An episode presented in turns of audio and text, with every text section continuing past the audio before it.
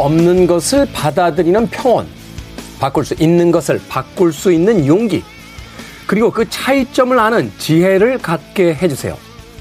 미국의 만화가 존 캘러핸은 알코올 중독에 큰 사고까지 당하면서 힘겨운 삶을 살고 있었는데요. 그가 희망을 찾고 해학이 넘치는 풍자 만화가로 성공하기까지 자주 되뇌었던 말이라고 합니다. 지금 여러분의 가슴 한 구석 돌처럼 가라앉아 있는 그것은 바꿀 수 있는 것인가요? 아니면 없는 것인가요?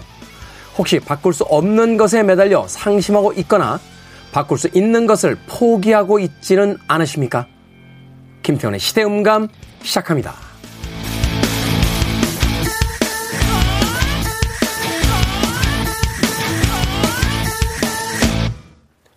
그래도 주말은 온다. 시대를 읽는 음악 감상회 시대음감의 김태훈입니다. 바꿀 수 없는 것을 받아들이는 평온, 그리고 바꿀 수 있는 것을 기꺼이 바꿔보려고 하는 용기, 그리고 그 차이점을 아는 지혜. 20세기 미국을 대표하는 신학자이자 사상가였던 라인홀드 니버의 유명한 기도문 글귀라고 합니다. 이 유명한 기도문의 글귀가 만화가 존 캘러핸의 자서전에 등장했고 이 자서전에 등장한 글귀를 통해서 많은 사람들이 희망과 용기를 얻게 됐다 하는 이야기가 전해지고 있습니다. 생각해보면 별 얘기 아닌 것 같습니다만 이 세 가지의 덕목만 우리가 가지고 있어도 인생을 살아나가는 데 있어서 그렇게 큰 어려움은 없지 않을까 하는 생각이 드는군요.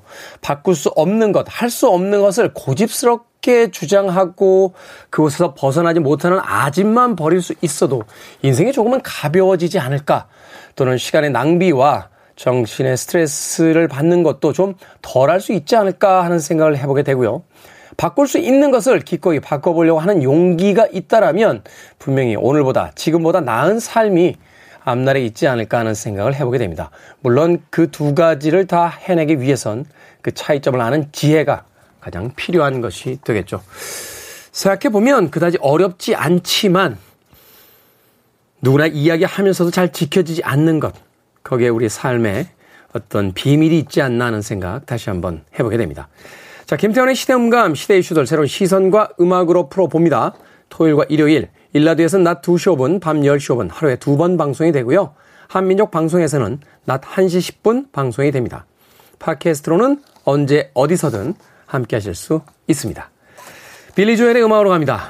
Just Way You Are.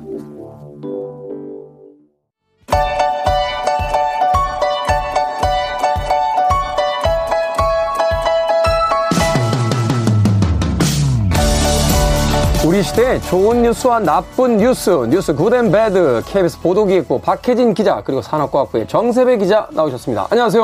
안녕하세요. 자, good news와 bad news. 오늘은 또 어떤 뉴스부터 시작합니까?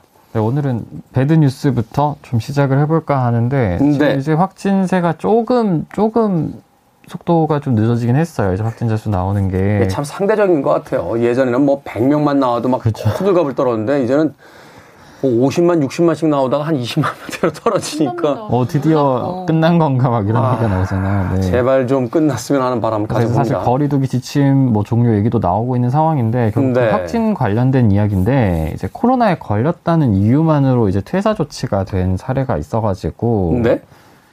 그럼 국민의 절반 가까운 숫자가 걸렸는데 코로나에 걸렸다고 퇴사를 시킨다고요? 저도 얼마 전에 확진됐었지만 이게 뭐 어떻게 조심한다고 될 수 있는 게 아니거든요. 아니, 그, 네. 아니 누가 걸리고 싶어서 걸리는 사람이 누가 있겠어요? 걸리는 네. 것도 아닌데 걸린 것도 억울한데. 그러니까요. 그냥 사례인데 이제 텔레마케터로 근무하시던 이제 안모 씨 이야기인데 지난달에 가족 모임을 하고 다음 날에 직장에 출근을 했어요. 네. 그리고 이제 출근을 해서 뭐 팀장 이렇게 직장 동료들 해서 점심을 먹었는데 다음 날 이제 딸이 확진이 된 거예요. 음. 그러니까 이제 검사를 받았겠죠 간이 키트로. 간이 키트로 검사를 해봤는데 음성이 나와서 일단 보고는 하고 귀가했는데 결국 이제 며칠 뒤에 양성 판정이 난 거예요. 아주 일반적인 사례잖아요. 저희도 지금 회사에서 많이 찾아볼 수 있는 그런 사례인데 그런데 이제 다음 날에 팀장이 전화가 와가지고 코로나를 걸렸는데도 출근을 했었냐. 그러니까 당신 때문에 나도 걸렸다. 이렇게 얘기를 한 거예요. 아니, 걸린지 모르고 출근한 거 아닙니까? 그렇죠. 모른 상태로 출근을 했고 그때 점심을 같이 먹었던 직원이 다 합해서 3명인데 확진된 건 이 팀장뿐이거든요. 그리고 사실 뭐 다른 감염 요인 어디 다른 장소에서 감염됐을 수도 있고 이건 모르는 거잖아요. 그렇죠, 지금 상황에서는 이게 그렇다고 하더라고요. 이제 음성이 처음부터 양성이 나오는 게 네. 아니니까 내가 저 사람한테 전했는지 저 사람이 나한테 전해줬는지 그걸 알 수가 없더라고요. 그걸 파악하기도 어렵죠, 사실. 네. 네.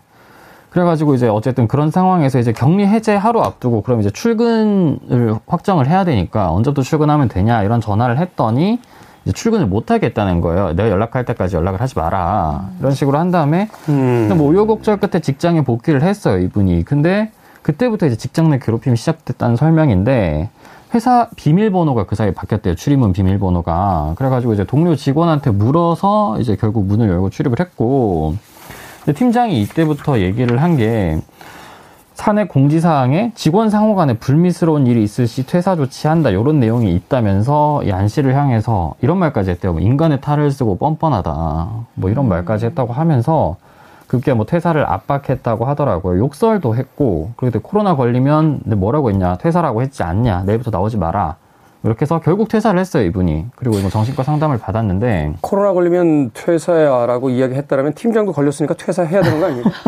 그 생각은 못 했네요. 저는 그 생각은 진짜 못 했네요. 그게 논리적으로 맞는 말이에요. 네. 맞잖아요. 팀장님 지금 걸리셨잖아요. 그 퇴사해야죠. 그분이 다른 분한테 옮기셨을 수도 있는 거고. 그러니까. 네. 그렇죠. 네. 이제 그래서 취재진이 이제 연락을 해보니까 해당 팀장이 욕을 한 사실도 실제로 인정을 했어요. 근데 이제 자신이 퇴사를 강요한 거는 아니다. 그러면서 하는 말이 뭐 화가 난 상태에서는 무슨 말을 못 하겠느냐. 그리고 나는 정작 인사권이 있는 사람도 아니다. 이렇게 반박을 결국 또 문자로 자기가 미안하다고 사과를 했다면서 다시 출근하라는 지시를 했대요. 그렇지만 이 안 씨가 빈말로라도 자기한테 이제 코로나를 옮겨서 미안하다는 말을 하지 않았다. 이렇게 주장을 했고 이 업체 사장도 자기는 이제 팀장한테 안 씨를 출근시키라고 지시를 했기 때문에 전혀 몰랐다. 근데 자기가 뭐 직접 안 씨에게 출근하라고 말한 건 아니지만요. 예, 네, 그 다음에 이제 노동청에서 전화를 받고 나서야 직접 자기가 연락을 해서 좀 출근이 좀 가능하시겠냐, 어렵겠느냐, 이렇게 물었지만, 그쪽에서 출근이 어려워 보였다. 그래서 뭐 자기는 좀 뭐 미안한 마음을 갖고 있다. 요 정도로만 이제 마무리가 됐어요. 음. 이게 좀 문제가 저희가 이제 근로 기준법 같은 것들이 상당히 좀 엄격하긴 한데 문제는 그렇죠. 이분이 근무했던 곳이 5인 미만 사업장이기 때문에 이제 법의 도움을 받기가 좀 어렵습니다. 아, 근로기준법 적용 대상이 아니군요. 네, 5인 미만 사업장 같은 경우에는 이제 사용자가 근로자 정당한 사유 없이 해고할 수 없다. 뭐 이런 조항이 적용이 되지 않고요. 네. 직장 내 괴롭힘 역시 좀 해당이 안 돼요. 그래서 이 경우에는 이 안 씨 같은 근로자분이 할 수 있는 선택지가 사실 민사소송 정도밖에 남지 않은 거죠. 민사소송 이거 시간도 오래 걸리고 그렇죠. 그리고 결국은 개인이 대응하기 쉽지 않죠. 승소를 한다고 네. 해도 기간이 그렇죠. 많이 오래 걸리고 그렇죠. 네. 현실적으로 복직은 또 어려운 거잖아요. 이런 상황에서 누가 이런 회사로 돌아가서 일을 할 수가 있겠습니까? 네. 음. 코로나 걸렸다고 퇴사하라고 그러면 누가 검사를 받으러 갑니까? 그렇죠. 그러면은 이 방역 시스템 자체에 네. 구멍이 뚫리게 되는 건데 음. 이런 사례가 사실은 뉴스로 나와서 그렇지 뉴스에 나오지 않은 상태에서 은근한 어떤 압박이나 또 직장 내 그 괴롭힘을 음. 통해서 이 코로나에 어, 걸리는 바람에 음. 어, 사실은 그 직장을 그만두시거나 이제 힘든 상황들을 맡게 되시는 분들 음. 꽤 많으실 것 같은데 제 기억에 되게 사실 코로나 초반 때도 이런 이야기들이 이제 뭐 비슷한 이야기들이 간혹 좀 나왔었는데 이게 워낙 많이 이제 걸리다 보니까 이게 사실은 그렇잖아요. 지난 2년을 통해서 우리가 알게 된 건 누가 먼저 걸렸고 음. 누가 나중에 걸리냐의 문제지 이게 결국은 거의 다 걸릴 수밖에 없는 상황처럼 지금 가고 있는 거잖아요. 네. 먼저 걸렸다고 뭐라고 하고 나중에 걸렸다. 음. 그, 그 이야기 다시 한번 해드리고 싶네요. 코로나 걸리면 퇴사야 라고 이야기하셨다는데 팀장님 퇴사하셨는지 한번 여쭤보고 싶네요. 어떻게 이런 일이 벌어집니까? 아. 어떠셨어요? 정세비 기자는 코로나 걸렸다 돌아오고 나서 직장 내에 괴롭힘 없습니까? 아주 따뜻하게 다들 일, 을 시키려고 이제 엄청 기다리고 계셔가지고 예, 바로 현업을 아, 따뜻하게 막, 일을 많이 주셨나요? 네, 아유 왔냐고. 예. 아무쪼록 제발 이 방송 들으시는 분들도 그렇고 이런 일은 벌어지지 않았으면 하는 생각 해보게 됩니다. 사회가 상식적인 선에서 움직여야죠. 자 이번 주 굿뉴스 박혜진 기자님 어떤 뉴스입니까? 아, 네 분위기를 좀 바꿔봐서요. 봄 기운이 완연하잖아요, 지금. 그렇죠. 그러다 보니까 여행 생각하시는 분들도 많으신데 사실상 이 코로나19 때문에 좀 닫혀있던 하늘길이 좀 넓어지기 시작한다. 이런 뉴스입니다. 네. 네 정부가 국제선 항공편 운항의 단계적 정상화를 추진하기로 했는데요. 그래서 올해 연말까지는 이 국제선 운항 규모를 코로나19 발생 이전에 50%까지 회복한다. 50%까지 회복한다. 네, 그렇게 목표를 잡았어요. 3단계에 그러니까 걸쳐서 정상화를 한다는 건데요. 일단 우선 이 국제선을 늘리는 핵심 요소가 인천국제공항의 슬롯이라고 있어요. 이게 특정 시간대 이착륙할 권리를 말하는 건데 네. 이 슬롯을 늘리기로 했습니다. 아, 그러니까 어떤 시간대 이제 오르내릴 수 있는 어떤 말하자면 네. 그 이걸 많이 준다는 거죠? 지금은 열 대 이하로 묶여 있는 상황이거든요. 아, 시간당? 네, 시간당. 네. 시간 10대 이하로 묶여 있는데 다음 달부터는 이제 20대 이하로 네. 이렇게 늘리고 5, 6월까지는 이렇게 하고 또 7월에는 30대 이하로 그리고 3단계인 엔데믹 이게 거의 한 11월쯤으로 예상이 되는데 코로나19가 풍토병이 되는 이 엔데믹이 되면 40대 이하로 서서히 확대를 한다는 내용입니다. 한마디로 이제 그 항공 편수가 그만큼 늘어난다는 거네요. 이착륙 그쵸. 편수가. 네네. 이렇게 증편이 되는 게 거의 2년 만이라고 해요. 그렇겠죠. 네, 지금까지 거의 못했으니까 이제 좀 해외여행을 생각하시는 분들한테는 희소식이 아닐까 싶습니다. 제 주변에서도 벌써 이제 해외여행 계획 잡으시는 분들 꽤 있고, 음. 이미 항공권 예매하셨다. 네. 얼마 전에 또 홈쇼핑에서 그 해외 항공권 관광 상품 그 팩시 음. 나왔을 때 뭐 거의 다 매진돼 버려서 어, 뭐 솔드아웃이 돼서 뭐 굉장히 지금 해외 여행에 대한 기대감이 많이 올라가고 음. 있는 것 같은데 그렇죠. 어, 이제 정상적으로 돌아가기 시작하는 겁니까? 그렇죠. 이게 항공편에 대해서 국토부 인가도 좀 달라지는데요. 그 원래는 국토부에서 이 국제선 증편을 관련해 가지고 주관을 했었거든요. 이 네. 국토부 소관 상황인데 지금까지는 코로나19 방역 상황을 고려해서 그 중대본이랑 매월 정기편 증편을 협의해 왔어요. 근데 이것도 이제 다시 돌아가서 국토부가 인가를 하는 방향으로 이제 돌아가기로 했고 어, 현지 방역 상황이나 뭐 입국 시 격리 면제 여부 그리고 상대국 항공 정책 개방성 등 종합 고려를 해서 이제 조금씩 이제 늘려나가는 그런 방향으로 갈 것 같습니다. 말하자면 이제 우리만 열어서 되는 문제가 아니라 아니죠. 예. 해외에서의 그 나라의 어떤 방역 지금 체계 뭐 확진자 수 그리고 네. 어느 단계까지 지금 가 있느냐 이걸 이제 고려해서 이제 맞상대로 이제 열어준다 이런 네, 얘기가 네, 되는 거예요. 그렇죠. 가장 핵심이 그거잖아요. 그 상대 국가에 갔을 때 다시 되돌아왔을 때 이제 자가격리 유무 음. 이게 이제 가장 큰 건데 음. 이런 부분에서 좀 자유롭게 이제 좀 열어주겠다 이런 네. 얘기를 하고 있는 거죠. 음. 또 앞서도 말씀드렸었는데 이렇게 슬롯이 늘어나잖아요. 근데 또 이제 증편이 되니까 그 다음 달부터 시작되는 1단계에서는 매월 주 100회씩 증편이 이뤄지고요. 네. 4월에는 주 420회. 그리고 5월에는 주 520회, 6월에는 주 620회 수준을 늘릴 계획이라고 합니다. 그렇군요. 어, 7월에는 또 매월 주 300회씩 증편이 되고요. 이런 식으로 계속 늘려서 거의 11월 이후에는 2,420회, 주 2,420회에 도달하는 수준까지 이제 늘려나갈 계획이라고 해요. 코로나 이전과 비교하면 이 정도면 이제 어느 정도 선에서 회복이 되는 겁니까? 절반가량이 되는 거죠. 약 50% 예. 가량. 그러니까 올해 연말쯤 되면 어, 우리가 그토록 그리워하는 그 2년 전의 수준의 한 2, 3년 전 음. 수준의 50%까지는 네, 50%까지는 끌어올려서 이제 해외여행을 1년에 두 번 가셨던 분들은 한 번쯤은 가실 수 있게 되는 그런 상황이지. 이게 실제로 이렇게 돼야 이제 해외여행을 떠나려는 계획이 있으신 분들 입장에서는 예매를 할 수가 그쵸, 있어요. 지금은 워낙 네. 힘들잖아요. 지금은 네. 예매를 해도 너무 불확실성이 크고 몇 달 뒤 시점이나 이런 거에 대한 계획을 세우질 못하거든요. 네. 예전에 몇달 뒤가 뭐예요? 그 일본이라든지 홍콩과. 중국처럼 가까운 나라는 그 주에 주말쯤에 아, 잡아가지고 아, 짧은 여행들 거의 네, 제주도 가는 수준으로 네. 갈 수가 있었죠. 아, 그 정도가 되기 위해서는 이제 항공 편수가 늘고 어, 예전만큼의 어떤 그 운행 편수의 수준이 나와야 되는데 최소한 이제 그 정도 편의가 생기기 위한 50% 정도 수준이 이제 올해 한 연말쯤 돼야 음. 이제 정상화 수준으로 갈 것 같다라고 이야기를 해주셨습니다. 네, 그리고 지방에 계신 분들한테도 희소식인 음. 게 원래는 지금 김해랑 대구 공항만 지방 공항 국제선을 이용을 할 수 있었거든요. 네. 이것도 점차적으로 늘려서 1단계인 이제 다음 달부터는 무안이나 청주, 제주, 김포, 양양 공항까지 늘리고요. 2단계에 이르르면 7월부터는 운영 시간도 정상화가 되고 엔데믹 이후에는 정기편 인가도 정상화가 된다고 합니다. 그렇군요. 점점 일상으로 돌아가고 있다. 이렇게 돌아가기 위해서는 음, 마지막 수순이긴 합니다만 여전히 코로나가 어, 실질적인 위협이 되고 있는 이 시기에 개인 방역들 도 많이 신경을 좀 써셔야 되지 않나 하는 생각이 듭니다. 비행기 타고 싶네요.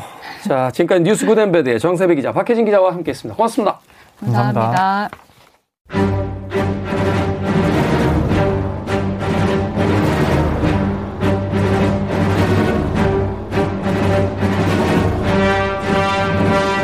마음을 진하게 울리는 영화 한 편을 보고 나면요. 늘 똑같이 먹던 밥맛이 다르게 느껴지기도 하고 늘 보던 흔한 풍경에 몰랐던 감동이 더해지기도 합니다. 우리의 내일을 변화시켜줄 우리 시대의 영화 이야기, 영화 속 우리 시대의 이야기, 무비 유환. 최강희 영화평론가 나오셨습니다. 안녕하세요. 네, 안녕하세요. 자, 얼마 전에 영화인들에게는 가장 큰 행사라고 할 수 있는 뭐 한쪽에서는 그냥 미국의 local 행사다 뭐 이렇게 폄하하긴 합니다만 아카데미 시상식이 있었습니다. 네. 최강 평론가님도 보셨죠? 네, 봤습니다. 어떤 장면? 뭐, 뭐, 뭐 누구한테나 물어봐도 그 장면이 네. 가장 인상적이었다고 그렇죠, 하겠습니다만. 요거, 요거. 윌, 윌 스미스가 크리스 락의 방송에서 이런 표현 써도 되는지 모르겠습니다만 음. 귀싸대기를 때렸어요. 이게 무슨 일입니까? 아, 참, 이 크리스 락이 이제 미국에서 약간 그 조롱 섞인 아주 신랄한 음. 조크를 선보이는 코미디언으로 알려진 인물인데 이 윌 스미스의 아내죠. 네. 제이다 핑켓 스미스인가요? 어 그 탈모가 심하게 와서 머리를 이렇게 다 밀었는데 음. 그 헤어스타일을 가지고 별로 질이 좋지 않은 농담을 하는 바람에. 네, 네. 그래서 사실은 아카데미 시상식 끝난 뒤에 전 세계 영화 팬들이 찬반 논쟁이 있었어요. 어떻게 생각하세요? 최강희 평론가님. 맥락적으로는 이제 서양 사회에 그 뭐라 그럴까요 전통 네. 그런 차원에서 이제 자신이 보호하는 그러니까 어쨌든 그 여성을 보호해야 되는 거는 젠틀맨의 기본적인 미덕이고 그랬을 때 아내가 모욕을 당했다. 근데 가만히 있는 것은 어 남자답지 못하다라는 생각을 윌 스미스가 무의식적으로 한 것 같아요 그 순간에. 음. 그래서 사실은 그 도가 지나친 행동을 한 거죠. 네. 네. 그 순간 울컥 해가지고. 근데 이 화면을 자세히 보면요. 크리스락이 농담을 딱 던졌을 때 윌 스미스도 파한 대소를 하고 있거든요.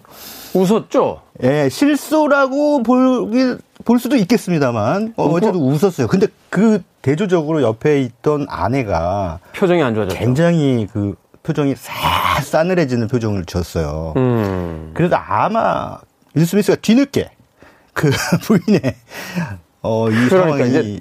자기가 웃어놓고 아, 이거 그냥 있으면 안 되는데. 아, 예, 예. 약간 예. 이런 분위기였던 예, 것 같은데. 예. 그 뒤늦게, 야, 이거 내가 만회를 해야 되겠는데? 라는 생각이 들어서 우발적인 행동을 한 것이 아닌가.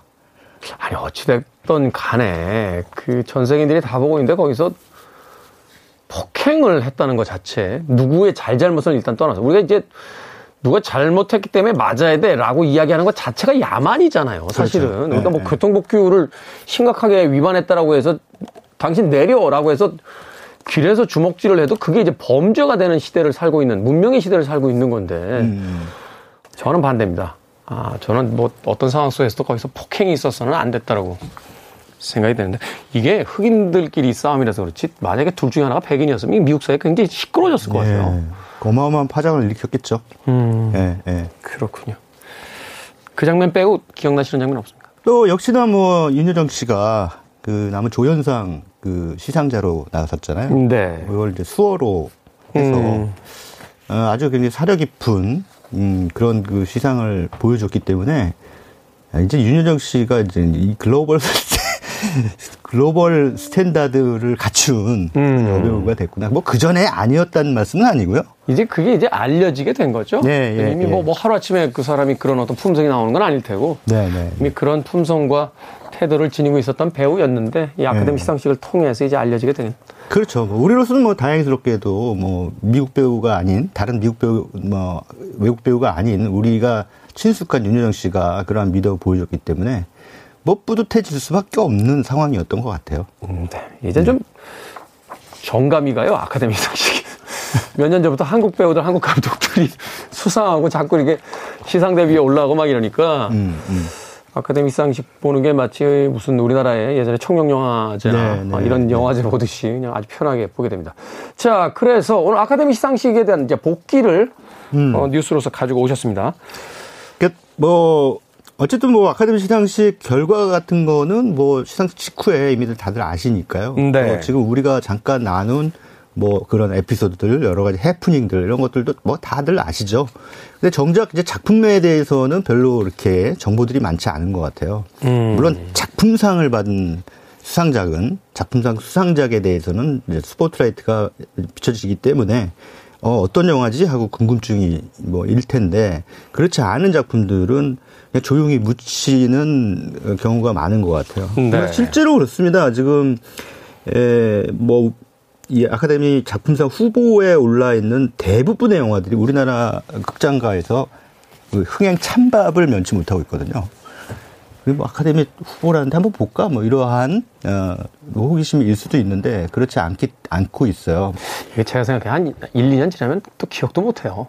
네, 맞아요. 작년에 칸 영화제 작품상 아, 기억도 못 하더라. 음, 음, 음. 저도 사실 긴가민 가는 그 경우들이 굉장히 많은데. 그 우리나라 영화만, 우리나라 영화가 상을 타야 그나마 뭐, 아, 깐 영화제에서 상을 탔대 하면서 막, 그 기생충이 천만 넘어가고 막 이런 현상이 벌어지지 않습니까? 음. 뭐, 나 다니엘 블레이크 뭐 이런 그, 아, 작품들. 어느 가족, 이런 그 깐 영화제 황금종려상 수상작 같은 경우에는 뭐, 흥행이 안 되죠. 그렇다고 몇만, 몇만 명 들었죠, 몇만 명. 예, 예, 예. 어, 근데, 아니, 그게 뭐 이제 나쁘게 이야기하는 아니고, 네, 이런 네. 기회를 통해서 이제 우리나라 영화가 아니더라도 좀 관심을 갖고 한번 좀 또 챙겨보는 건 어떨까 하는 생각으로 이 코너를 네, 네. 이제 꾸며보도록 하겠습니다. 챙겨보시라라는 그런 그, 저, 저, 뭐 무슨, 뭐 개몽적인 그런 말씀을 드리려고 지금 이 라인업을 가져온 게 아니라 그래도 정보는 드려야지. 음. 예, 라디오에서, 어, 어떤 작품상 후보들이 있었는지 그런 정보들은 좀 드려야 되지 않을까. 라는 생각이 들어서. 되게, 되게 그 소개를 귀찮아하시는 듯한 느낌인데요. 너무 많아요, 영화가.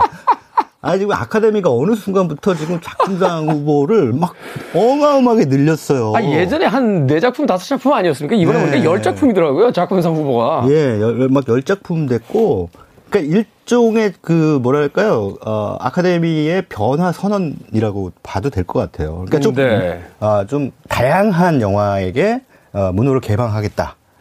라고 하는 그 의도도 있고, 그 다음에 또 한 가지 아주 중요한 변화는 뭐 기생충이 작품상을 받았던 거가 일단 일종의 신호탄이 됐는데, 이제는 외국 영화에도 문호를 작품상 후보를 막 올려요. 올리고 또 상들을 주죠. 예, 예. 뭐 상도 주고. 뭐 그냥 옛날에는 외국 영화 같은 경우에는 뭐 지금은 이제 국제 장편 영화상으로 바뀌었습니다만 외국어 영화상이라고 하는 그쪽으로 이제 몰아서 상을 주는 그런 관행이었는데 이제는 좀 아카데미가 어, 외국 영화도 뭐 어, 우리가 볼 수 있다면 몇 년 전에 그 봉준호 감독이 했던 이야기처럼 이제 로컬 영화제에서 벗어나려고 하는 게 아닌가 또 생각도 드는군요. 음, 음. 그러니까 할리우드의 어떤 그 편협성, 네. 어, 그 보수성, 뭐 이런 것들에 대한 지적을 의식하는 거죠. 의식하면서 그런 것들을 좀 극복하려는 노력들을 하고 있다라는 반증으로 보이고요. 어, 또 한 가지 중요한 트렌드는 이제 이제 어쩔 수 없이 어쩔 수 없이 OTT 영화도 이제 받아들이고 있어요. 이 OTT 영화의 네. 그 약진에 대해서 재미있는 해석을 하더군요. 이번에 그 아카데미 시상 직장에서 어 때린 사람은 애플 TV고 음. 맞은 사람은 넷플릭스다. 음. 그러니까 넷플릭스가 사실 이제 OTT로서 이제 절대 강자이기 때문에 이 아카데미에서 상을 받는 작품을 내기 위해서 이제 마케팅이라든지 여러 가지 어떤 상징성을 가지고 노력을 했는데 네. 결국은 애플 TV 쪽에서 약진하는 작품들이 나왔고 네, 네, 네. 넷플릭스는 이제 수상을 주요 부문 수상을 이제 못하게 되면서 그렇죠. 어, 결국은 애플 TV가 승자다 뭐 이런 이야기가 네, 있더라고요. 예, 넷플릭스가 그동안 얼마나 뭐 훌륭한 감독들의 작품을 서포트하면서 진짜 그야말로 OTT 시장의 개척자이자 선구자로서 판을 깔았습니까? 우리나라의 봉준호 감독도 그 옥자로 이제 네, 네 넷플릭스에서 네, 그렇죠. 시작했잖아요. 네. 어. 근데 이제 뒤늦게 들어온 애플 TV가 네. 작품상을 뽕하고 받아가니. 네. 그게 바로 코다라는 작품이죠. 그렇죠. 예. 코다라는 작품을 지금 OTT를 통해서 그 온라인 상에서 지금 보실 수 있는데 어 영화 그렇게 보면서 저는 그런 생각했어요. 아 전형적으로 아카데미가 좋아할 만한 영화다. 휴먼 드라마. 예, 휴먼 드라마고 또 그러나 그 심파성이 아주 많이 들어가 있지는 않고 음. 또는 어떤 그 가족애를 다루는 데 있어서 그 이 수어 가 등장하는 근데 수어가 등장하면서 이제 딸과 교감하거나 갈등하는 한 가족의 이야기를 보여주는데 에, 그것을 풀어내는 어떤 드라마 라인이 그렇게 뭐 이렇게 진부하지 않은 상태 상투적이지 않다. 예, 상투적이지 않고 예, 그래서 흥미롭게 이야기를 따라가는 그런 재미를 주더라고요. 그래서 거기서 이제 이번에 그 나무 조연상을 받은 그 실제 예, 청각장애인 배우죠. 예, 트로이 코치. 예, 트로이 코치라는 배우의 그 진정성 있는 아버지 연기 예, 이런 것들도 상당히 돋보였던 예, 영화였습니다. 네. 근데 이게 상대적으로 말이죠. 그 코다라는 영화와 더불어서 이제 어떤 영화가 이제 유력한 작품상 후보로 거론됐냐면 제인 캠피온의 파워 오브 도그라는 영화예요. 아, 이 영화 무시무시하더라고요. 보셨어요? 예, 저는 봤어요. 어떤 느낌이 드셨습니까? 글쎄요, 뭐라고 할까. 그, 우리가 이제 흔히 생각하게 되는, 음, 그런 결론이나 예측을 완전히 벗어나서. 네네네. 그러니까 뭐라 할까. 우리가 애써 숨겨놓고 있었던 어떤 지점들을 갑자기 턱 하니 만나는 듯한 네네네. 그런 느낌이 들어서 저는 사실 개인적으로, 어, 이 영화 보는 내내 좀 각성 상태라고 해야 되나요? 긴장 아, 예, 바짝 하고서 예. 봤던 그런 기억이 나는데. 네네네. 어. 어, 굉장히 건조하게 그 이야기를 끌어가는데 뭐 어찌됐든 이 영화 속의 그 관계라든가 이런 거는 뭐 1920년대 서부라고 하는 그 배경을 해서 충분히 그 일어날 수 있는 하나의 가족 이야기죠.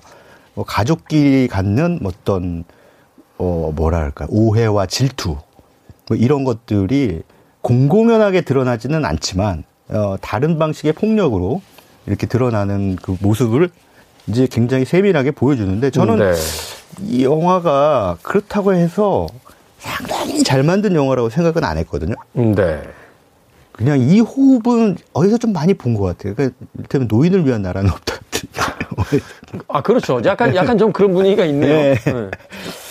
근데 이게 제인 캠피온의 영화이기 때문에 제인 캠피온은 뭐 뉴질랜드 출신의 뭐 엄청 어마어마하게 유명한 그러니까 피아노라는 영화로 잘 알려진 음. 예, 여성 거장 감독이죠. 그 피아노라는 영화가 20년이 넘었더라고요. 네, 어. 20년이 넘었고. 어 근데 이제 이 제인 캠피온에 대한 제가 보기에는 어떤 헌사 같은 음. 어 그래서 이제 작품상 후보로 거론이 되고 또 그 아, 그에 앞서 버, 이제 열린 어, 골든글러브에서도 작품상을 받은 게 아닌가. 근데 골든글러브에서 작품상을 받고 각종 비평가 협회에서 작품상을 받으니까 파워 오브 도그가 아 뭐 크게 무리가 없는 한 에, 작품상을 받지 않을까 뭐 그렇죠. 이런 예상들이 많았죠. 근데 이제 결과는 이제 코다 쪽으로 넘어갔는데 감독상을 받았잖아요. 네. 제인 캠피온이라는 감독에 대한 어떤 그냥 오랜만에 돌아와 주셔서 감사합니다라고 하는 그런 의미로 어, 상을 준 것이 아닌가 그런 생각이 듭니다. 저는 사실 그 킹 리차드는 보지를 못해서 윌 스미스의 연기는 어떤지 모르겠습니다만 베네딕트 컴버배치의 이 파워 오브 도그에서의 연기는 정말 대단했던 것 같아요. 아, 예, 네, 그렇죠. 우리가, 우리가 어벤져스의 그 마법사로만 알고 있었던 음. 또 그 영국 드라마죠. 셜록의 그 셜록 홈즈로만 알고 네, 있었던 네, 인물인데 네. 참 연기 잘해요. 어. 그렇죠.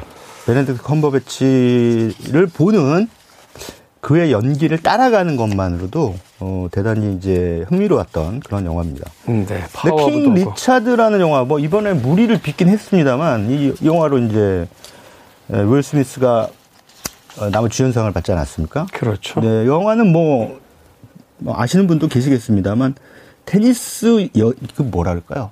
테니스... 두 자매가 있죠, 여제. 윌리엄스 자매. 지난 몇 년간 네. 이 두 자매가 거의 여성 테니스계를 다 휩쓸었죠. 음. 뭐 윌리엄스 자매라고 하면 누구나 다 이름을 한 번씩 네. 들어봤을 것 같은데. 그 윌리엄스 자매의 뒤에 이제 그녀들을 훈육한 이 세계적인 테니스 선수로 길러낸 그의 아버지의 이야기를 담고 있는 실화를 바탕으로 한 영화 킹 리차드라는 작품도 굉장히 그 대중적 호흡을 가지고 있는 스포츠 영화다 이렇게 생각을 했어요. 음. 영화를 보면서 예, 윌 스미스가 이제 여, 아버지 역할을 뭐 굉장히 뭐 되게 엄격한 아버지죠. 엄격한 아버지. 엄격한 아버지. 예, 예. 그러니까 이 아버지는 어, 이 두 딸을 낳기 전부터 이미 이 두 딸을 세계적인 테니스 선수로 키울 결심을 했어요. 그래서 어떤 프로그램으로 음, 어떻게 훈련시킬 것인가 다, 다 계획을 짜놓고. 이미. 예, 예, 예. 어렸을 때부터, 어, 그런 이제 트레이닝을 이제 하는데, 예, 그러나 이제 여러 가지 또 이 두 자매가 또 흑인이라고 하는, 흑인 여성이라고 하는 그런, 예, 그 사회의 어떤 편견을 받아야 되는 그런 입장이었기 때문에, 이제 상당히 어려움을 많이 겪었는데, 그래도 이제 이 아버지의 결단력과 또, 뭐 그런 고집이죠, 고집. 네. 고집 센 그런 힘에 의해서 결국은 이제 두 자매가 전부 다, 전부 다 그냥 챔피언이 되는 음. 그랜드 슬램을 달성하는 그런 이제 위대한 스포츠맨이 됐죠. 근데 이런 이야기는 안 감동적일 수가 없죠. 근데 네. 성공 스토리니까 그런데 네. 아이들이 태어나기도 전에 아이들 진로를 결정해버리면 이거 약간 폭력적인 거 아닙니까? 음, 그렇긴 하죠. 그렇, 긴 한데, 그 어찌됐든 뭐, 이두 자매는 너무 테니스를 잘하고 좋아했으니까요. 그리고 이제 그 배경에 있는 이야기가 중요하겠죠. 그 네. 흑인 가정으로서 그렇게 뭐라고 하냐, 어, 부유하지 않은 집안으로서 세상에 음. 어떤 사실은 존중을 받지 못했던 집안인데 이 King Richard라고 하는 그 아버지 리차드 윌리엄스를 통해서 두 딸을 이제 세상에 존중받는 인물로 이제 만들어내기 위한 네네. 이 여정에 대해서 아마 미국 사회가 가지고 있는 지금 가장 큰 문제가 아닐까 하는 생각이 들어요. 네, 네. 어떤 흑백 인종차별에 대한 부분에 대한 네, 그 부분을 이제 건드려줬다. 예, 예, 예. 뭐 실제로 이 그 아버지가 이 두 딸한테 그러한 사명감을 불러일으켰는지는 모르겠습니다만 영화 속에서 그런 대사가 나옵니다. 너희 둘은 흑인 여성을 대표한다. 음. 어, 그런 사명감과 책임감을 꼭 가지고 임해야 된다. 이런 이제 그러니까 이 사회에서 흑인 여성들이 대하는 어떤 처지나 이런 것들을 극복하는 어떤 아이콘으로서의 역할을 해, 스포츠를 통해서 해야 된다라고 하는 주, 이제 주문이겠죠. 미국 사회의 두 개의 어떤 가장 취약한 부분을 같이 가지고 있는 거잖아요. 여성이라는 점 그리고 이제 흑인이라는 점. 네. 그것을 극복. 참 이런 영화가 사실은 이제 스토리를 달리하면서 계속해서 이제 미국 사회에서 등장하고 있는 건 아직도 미국 사회의 이 흑백 차별 문제가 해결이 안 되고 있다는 어떤 역설 같은 것이 아닐까 하는 또 생각도 해보게 되는 네, 그렇겠죠. 다음 영화.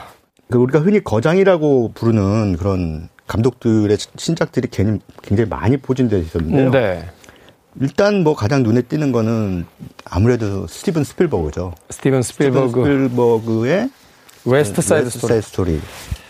근데 저는 제일 실망스러운 영화였습니다. 저는 이 영화 사실 저는 스티븐 스필버그의 광적인 팬인데 네. 이 영화 작품상 후보에 올라온 건 이해를 못하겠어요. 그리고 또 스티븐 스필버그에 대한 예우에. 네. 이 영화 정말 전 실망한 영화였거든요. 스필버그님께서 만드셨는데 작품상 후보에 안 올리며 큰 결례지 이렇게 생각하는 것 같아요. 미국인들은. 음. 근데 어찌됐든 그 왜 West Side Story를 다시 리메이크하기로 뭐 그거야 뭐 스필버그의 취향이니까.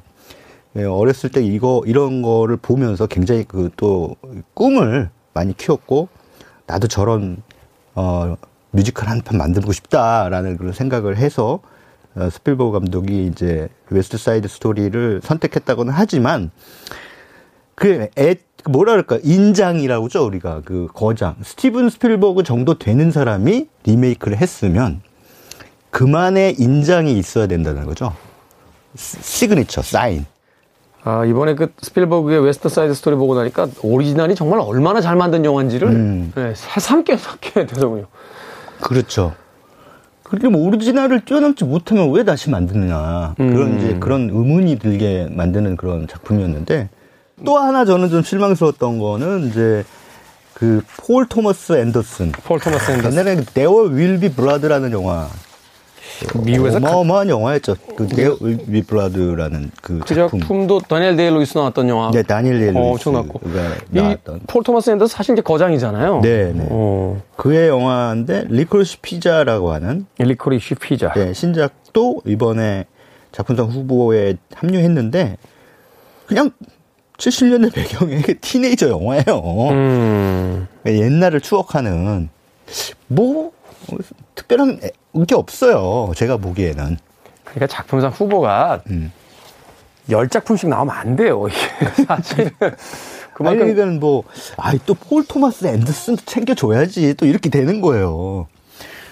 그러니까 음. 이제 이게, 어, 너무 많은 작품들을 선정하기, 이 지금 김태우 씨 지적대로 너무 많은 작품들을 선정하다 보니까 나오는, 그러니까 이 거장들의 평타, 어, 그냥, 아, 이번 거는 좀 지나가도 될 법한 작품들까지도 그냥 쓱 집어넣는, 끼어 넣기는 하는 거죠. 네. 요런 진짜 현상들이 벌어지는 것이 아닌가. 그런 생각이 듭니다. 그나마 뭐, 그 유명한 또 그 길레르모 델토로, 길레르모 델토로 그 옛날에 그 아, Shape of Water라고 하는 영화로 아카데미 작품상 받은 받았죠. 그 멕시코 감독이죠. 그 멕시코 감독의 판의 미도 미로로 뭐 예, 걸작의 판의 미로. 예, 거장의 반열에 들었던 예. 그분의 신작인 Nightmare Alley라고 하는 작품도 여기에 이제 포함이 됐는데 Nightmare Alley는 뭐 아, 뭐 볼만했습니다. 무난했다는 네. 평이 많더군요. 무난했습니다. 그야말로. 어. 네, 그러니까 뭐 아주 걸작도 아니고 그렇다고 해서 뭐 무시할 만한 작품도 뭐 아니고 작도 아니다. 어. 그냥 예, 무난하게 가는데 얘기는 굉장히 전형적이죠. 음. 얘기는 뭐 어떤 한 야심을 가진 사람이 바닥에서부터 출발해서 어, 어그 뭐랄까요? 그 유랑극단에서 어, 몰래 어떤 독심술사의 그 방법, 독심술사의 그 비법을 이제 훔쳐내죠. 근데 그걸 가지고 이제 다른 유랑극단에서 써먹다가 엄청난 대히트를 치니까 이제 더 욕심이 생겨서 점점 점점 점점 탐욕을 불려 나가다가 폐가 망신한다는 내용입니다. 근데 이게 중요해요. 점점점 불, 탐욕을 불려 나가다가 폐가 망신하는 이야기는 할리우드에서 그렇게 많지는 않아요. 음. 네. 폐가 망신했다가 다시 또 재기하면서 끝나야 이게 헐리우드에서는 저 해피엔딩 좋아하잖아요. 예. 네, 어. 어찌됐든 다시 재기를 해야 되는데 완전히 그냥 진짜 땅바닥에 곤두박질 시키면서 끝나거든요. 음. 어 그래서 이제 파네미로의 마치 그 마지막 장면을 생각해야 아, 그 마지막 장면 참 네. 처절하면서도 슬프면서도 아름다운 아주 그 음. 그 기묘한 장면이었는데 음. 그런 걸 그렇죠. 다시 한번 이제 꿈꿨던 음, 감독의 작품이라는 생각이 듭니다. 길레르모 델 토로는 확실히 그 할리우드의 유전자를 가진 감독은 아니라는 생각이 음, 들었습니다. 멕시코 감독이기도 하고 또 아주 독특한 자신만의 어떤 네. 영상 문법을 가지고 있으니까. 네. 남아있는 작품이 이제 Dune, Don't Look Up, 벨파스트, Drive My Car 이런 작품들이 있는데. 네, 이거는 이번에 좀 특징적인 그 또 대목이 Drive My Car가 일본 영화거든요. 그렇죠. 일본 영화. 하마구치 류스케 이 뭐 거장으로 평가받고 있는 감독이죠. 지금 일본에서 가장 각광받고 있는 일본뿐만 아니라 전 세계적으로 굉장히 큰 주목을 받고 있는 그런 감독이죠. 만드는 작품마다 굉장히 어떻게 보면 센세이션을 불러일으키고 있는데 이 Drive My Car라고 하는 작품이 그 작품상 후보에 올랐는데 영화 보시면은 또 이 영화도 일본 영화 특유의 잔잔함을 가지고 있는데 네. 그런 가운데에서 이 어떤 연극 연출가 그 아내의 외도를 목격한 뒤 아내가 숨진 것을 또 목격하고 그, 그 뒤에 어떤 내면의 상처를 안고 있는 가운데 그 히로시마에 갔다가 거기서 이제 자기 전용 그 운전사를 이제 운전사로 채택된 어떤 그 젊은 여성과 어, 여행을 다니면서 왔다 갔다 하면서 그 두 사람이 교감하는 가운데 그 상처를 어떻게 하면은 바라보고 극복할 수 있을 것인가에 대한 이야기들을 굉장히 우아하게 펼쳐놓는 작품이라고 할 수가 있겠죠. 현대인들에게 상처받은 현대인으로서 이제 상처받은 두 사람이 이제 서로를 치유하는 과정에 관한 영화가 되겠군요. 이게 무라카미 하루키의 그 원작 소설을 가지고 만든 네, 그렇습니다. 영화죠. 예.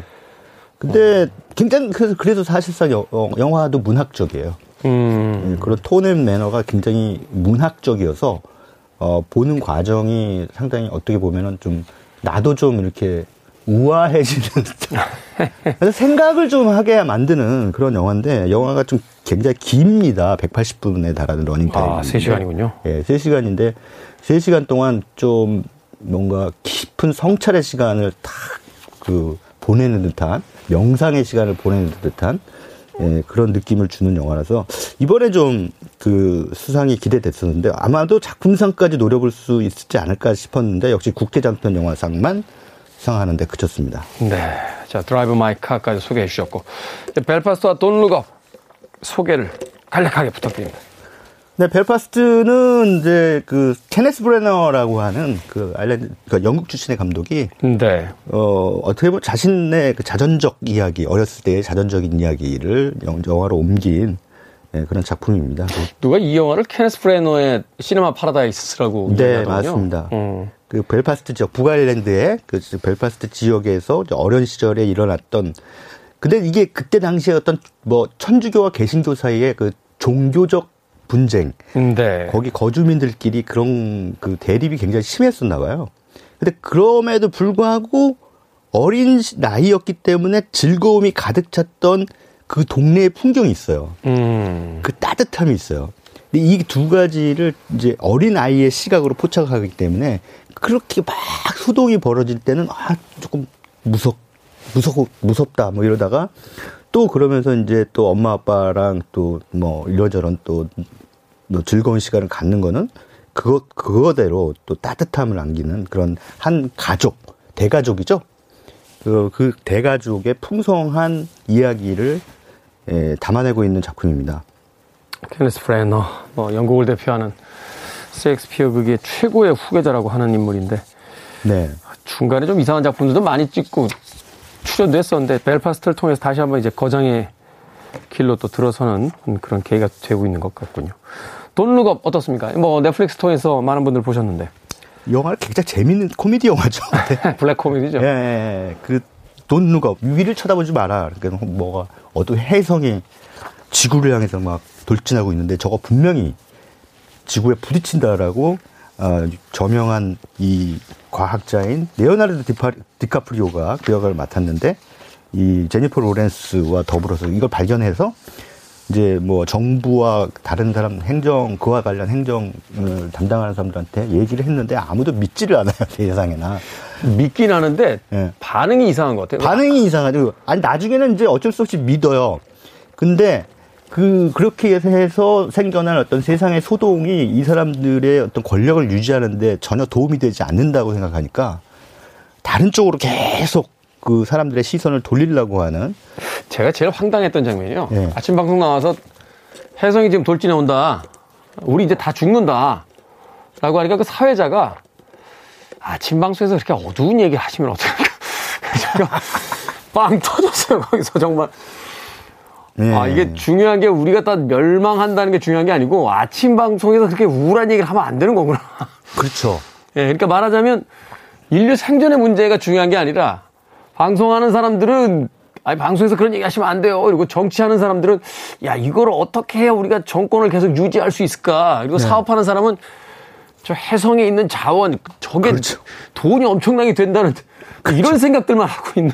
맞아요. 그러니까 지금 어떻게 보면은 이거는 또 작게는 어떤 미국이라는 사회, 뭐 행, 경제, 정치, 미디어 이러한 여러 가지 분야가 이제 어떻게 작동하는가에 대해 우화죠. 풍자이기도 하고. 음, 네. 네. 진짜 지금 상황이라면 저 혜성이 우리를 향해 돌진한다는 게 사실일지라도 이런 반응이 나올 것이다라고 네, 감독인 아담 맥케이는 풍자하고 있는 것이죠. 음. 뭐 되게 웃기잖아요. 그 레오나르도 디카프리오가 계속 나와서 뭐 이런 얘기를 하는데 거기 이제 여성 진행자가 막 레오나르도 디카프리오가 말하는 내용이 중요한 게 아니라 이 사람이 막 유명세를 타니까 그게 너무 섹시해 보이는 거예요. 그래가지고 둘이 또 염문을 뿌리게 되고. 정말 영화가 산으로 간다는 게. 예. 그, 참 그런 면에서 뛰어난 아이디어였던 것 같아요. 인류의 멸망이 걸려 있는데도 이 우둔한 음. 인간들은 말하자면 이제 배가 낭떠러지를 향해서 그 달려가고 있는데도 네, 그 네. 안에서 서로 맛있는 요리 먹겠다, 저 좋은 방에서 자겠다라고 서로 티격티격 싸우고 있는 음, 음. 그런 이야기를 블랙 코미디로 잘 만들었던 네. 영화가 아닌가 생각합니다. 하지만 아깝게도 아카데미 작품상까지는 타진 못했습니다. 어, 내일도 아카데미 시상식에 대한 이야기를 좀 하고 나서 영화를 네. 또 소개를 받아야 되니까 뒤는 내일 소개해 주시길 부탁드리겠습니다. 자, 무비유환 최광희 영화 평론가와 함께 했습니다. 고맙습니다. 네, 감사합니다. 저도 여기서 작별 인사 드리겠습니다. 끝곡은 엔니오 모리코네의 시네마 파라다이스 메인 테마곡 골랐습니다. 지금까지 시대음감의 김태훈이었습니다. 고맙습니다.